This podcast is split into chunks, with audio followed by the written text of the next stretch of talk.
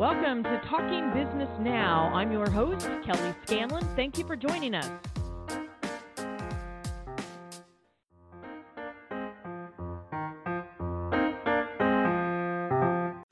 Talking business now with Dave Farrow, the two time Guinness World Record holder for greatest memory and the CEO of Farrow Communications.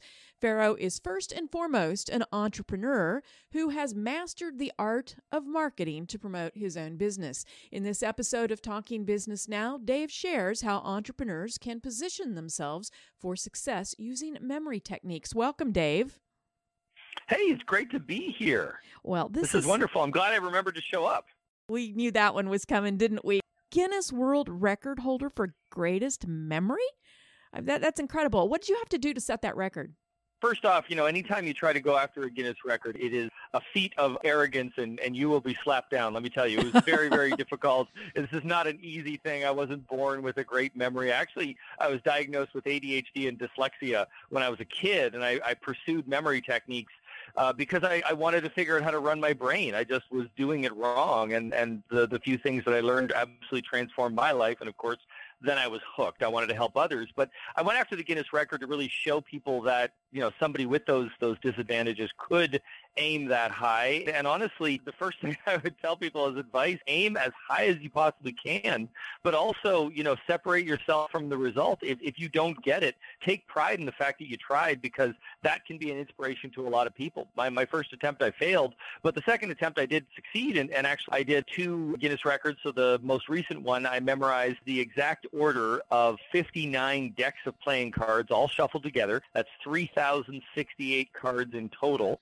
Mm. And I did only one mistake, and it's actually after seeing it or hearing it in a single sighting.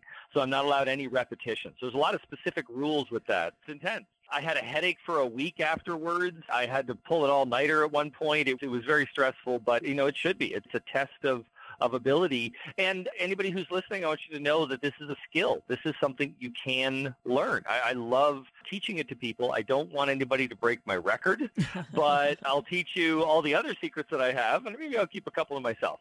that is incredible. Over 3,000 and some cards after just seeing it once that's just that's just mind-boggling and and it really is kind of mind-boggling because as you said you had a headache for a full week afterwards Yep. So that was that was the most recent one.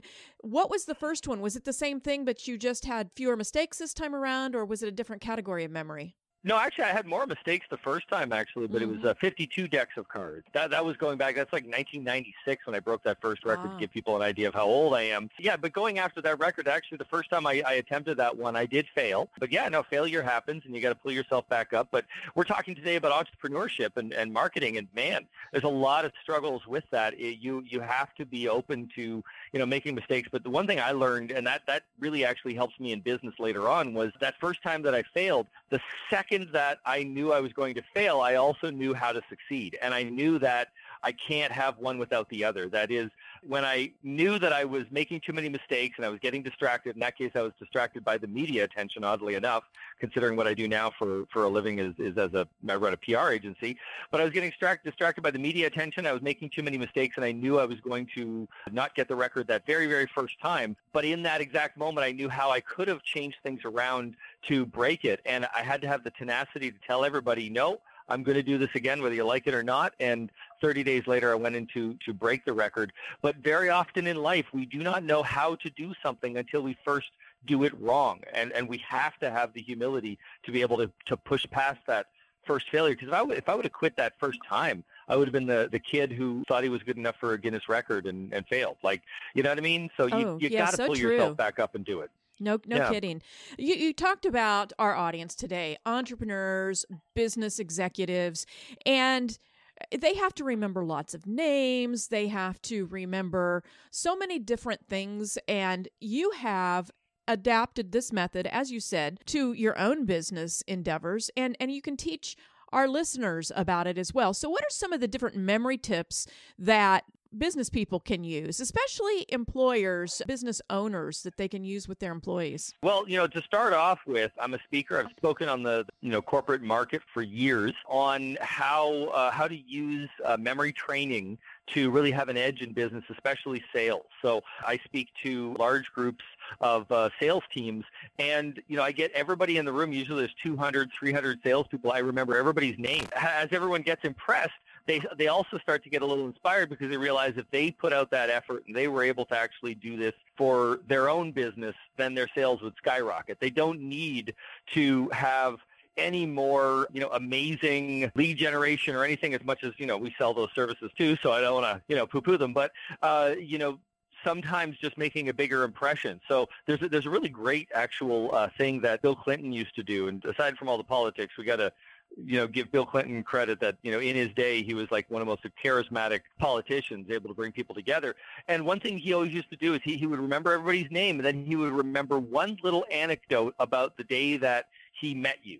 So he would come up to you and he would he'd be like he'd say something like, you know, hi Kelly, uh, you know, I, I I remember the first day I met you. You were wearing the most amazing red sweater, and everybody commented on it and everything. And it, it would it would be that one little thing, and that made him president. That freaking little tip, mm-hmm. you know, you know, that's what got him in the White House you know like that sort of thing you know yeah and that's what he was known for so many people would say that you felt when you talked with him that you felt like he really uh, was speaking directly to you. And it's because he had an ability mm-hmm. to personalize it based on, like you said, remembering an anecdote. It just takes that one. Well, this actually might surprise you. We're going to take this even further. John F. Kennedy used memory techniques and especially speed reading. He talks a lot about using speed reading to keep on top of, of the latest news. So he was a brain trainer, and that was one of his secret weapons. But even going as far back as Alexander the Great and Napoleon, they both actually are very well known by historians to actually have used memory techniques. There were like early on memory techniques taught by mentalists, and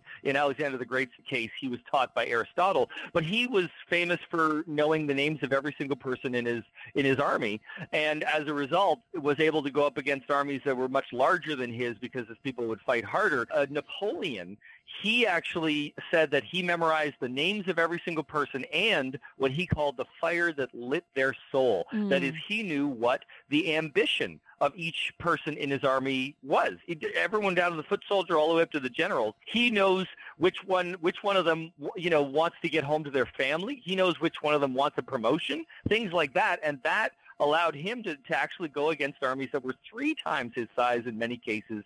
And uh, people don't, you know, people don't realize he conquered all of Europe. I mean, everybody focuses on his Waterloo, but there's some pretty amazing leadership skills that you know he was able to garner you know once you get past the, the height jokes. And he was able as you say to tap into what motivated people what buttons that he needed to push in order to get the maximum out of them he knew he knew what to do there. So that's even better than remembering yeah. their names. As you said he was able to get three times go up against armies three times as big because of that. Right so I work with executives on and management on how to remember all of these details. I work with uh, there. I've even done talks for bus drivers so they can remember all the kids' names because behavioral issues go down when that happens. But then when we take this into the the realm of marketing, this is where it gets really exciting because every ad out there is an attempt at a memory technique. And some work and some don't. Put quite simply, a memory so to get down to the very bare bones definition, if you want to remember something, what you're really trying to do is connect it right? So if you remember my name, it's because you've connected my name to my face, for example, right? Mm-hmm, or I, mm-hmm. I see you and I think of Kelly. I've connected those two bits of information together. That's all that advertising and marketing is trying to do. It's trying to connect a product or brand to a feeling. It, it's maybe trying to connect it to a solution, that sort of thing. And when you understand this as this is an attempt to, to get someone's attention and get them to remember something, then all of a sudden marketing makes so much more sense from a from a neuroscience perspective. You know, it makes sense the ones that work and the ones that don't. There are even a lot of ads that win awards but don't really move the sales numbers, you right, know, and there's right. others that, that move sales numbers tremendously and people don't know why it works. It's because it makes a connection. And that is the key. So I took everything that I've learned from memory training and brain training. I still speak, uh, you know, to sales teams and I still do memory. We're actually launching a new online course this year. So guys, you know, check it out. I have, I have, you know, original content that, that nobody else has, but I've really been privileged to run Farrow Communications for nearly a decade now. And we do uh, PR, marketing, online ad campaigns, things like that. And all of it has been kind of fueled by this understanding of how the brain makes connections, what makes it pay attention, what makes those connections work. When it comes to ads, making that connection, what are some of the best ways that ads can accomplish that? Is it to tell a story of, with you know that uses the product? Is it to uh, just do something absurd that makes people remember? What What are some of the different uh, ways that you can accomplish a lasting memory through an ad? Lasting connection? Well, here's the interesting thing. I, I would say stories make you pay attention to the characters, mm-hmm. uh, and unless the product is your character in the story, which has has happened, then uh, then it tends it can actually be distracting. Really, what I would I would say that you don't necessarily want stories as much as you want anecdotes. Now, I will say that I do follow the the story circle uh, theory. You know, Dan Dan Harmon makes this a really big deal. All ads should have some sort of story circle. There should be a feeling of growth in it. Sometimes you can even make in you know a single sentence follow a story circle modality, or at least, you know, it's a really good exercise to do that. But things that really work in memory techniques aren't so much the stories, but what you said, like kind of those absurd connections. Mm-hmm. Um, great example in our modern era is Geico. It did a oh, great yes. job. And if, if you remember, there was these ads before Geico for uh, Addo, not Auto, you know, and it was mm-hmm. like it was kind of this catchy little thing, and people were remembering the name, but they weren't really. Their sales went up, you know, a decent amount. They were they were beating market share. I shouldn't say they weren't, you know, succeeding, but when Geico did a play on the names of Geico Gecko, that's when things really took off and went through the roof. It was it was absolutely incredible. The Aflac, there's a great one with the Aflac duck. You remember that kind of that Gilbert Gottfried voice, the Aflac, yes. you know that duck. Let's do it. Yeah. So see, the interesting thing is that way these weren't the best mnemonics because they weren't connecting the product to the service. You know, they weren't like they weren't connecting the name Aflac to insurance.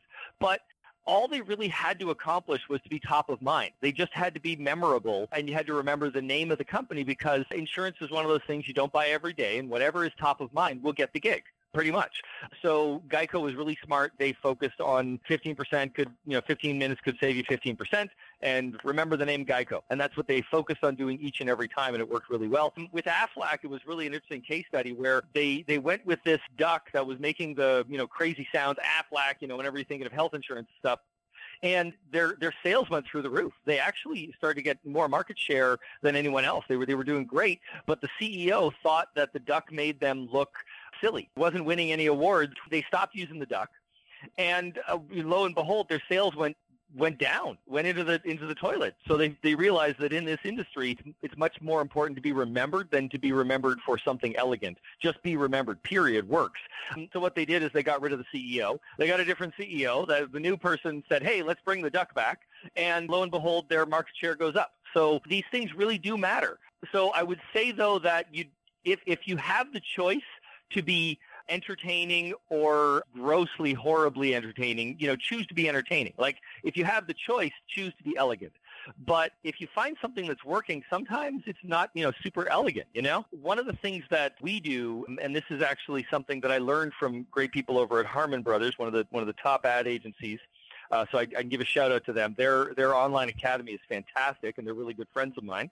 But one of the things that we do now, actually, for our ads and even even like my speeches and some things, is we'll we'll write a script. Mm-hmm then then test it by people using data and these data sets are amazing you can make a short video, run a few Facebook ads, and have data in seconds. Or uh, one of the fun tricks that we do is we'll read the script to a few people, and then uh, based on their facial expressions, decide whether or not they were bored or interested. And we basically just cut out the boring parts. So in short, if you want to be remembered, you cut out the boring parts. Now that doesn't mean your script is fantastic, but it means that it's it's not going to they're not going to click away from it. Right. They're going to actually pay attention to it. And the other thing also is you know adding personality, adding humor. There's a whole bunch of things that people thought were cheesy or you know in poor taste or anything and now the bar is lowered people don't respond to let's say a bank, if it acts all institutional and says we are, you know, Mm-hmm. powerful and we are, you know, all those different brands that the bank, for example, was trying to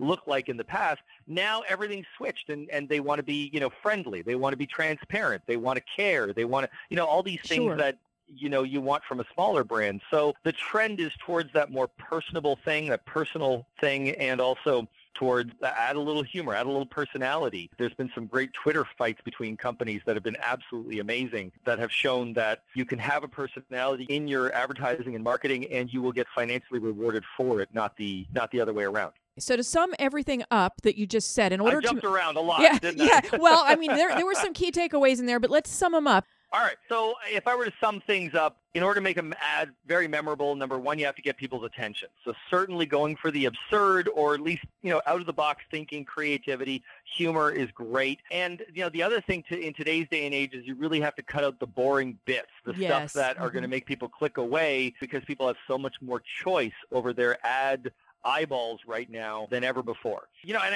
and actually beyond that, what you want to do is think of an advertisement like it's a connection. You're trying to make a connection. So what are you trying to connect? The most important thing you can do is connect whatever the hurt or, or desire of the customer is, you can connect that with your solution. Whether you're selling you know, hemorrhoid cream or you're selling Nike baseball caps or whatever it is, everybody has, you know, they go into it with a desire and you're the solution. And actually, if I could finish up, that's where the story circle comes in. The story circle, Joseph Campbell, if you want to look it up, Dan Harmon's got some great explanations of this. Our brains are hardwired, talk about the neuroscience, are hardwired to like stories to go in a certain pattern. And the pattern actually starts with a human being is in a comfortable place, but they want something. And then that want pulls them out of that comfortable space in the pursuit of it. They go through some trials. I'm kind of oversimplifying things. They go through some trials. Essentially, they get what it is they wanted. And then there's like a cost or a price they have to pay for it. So very often ads that also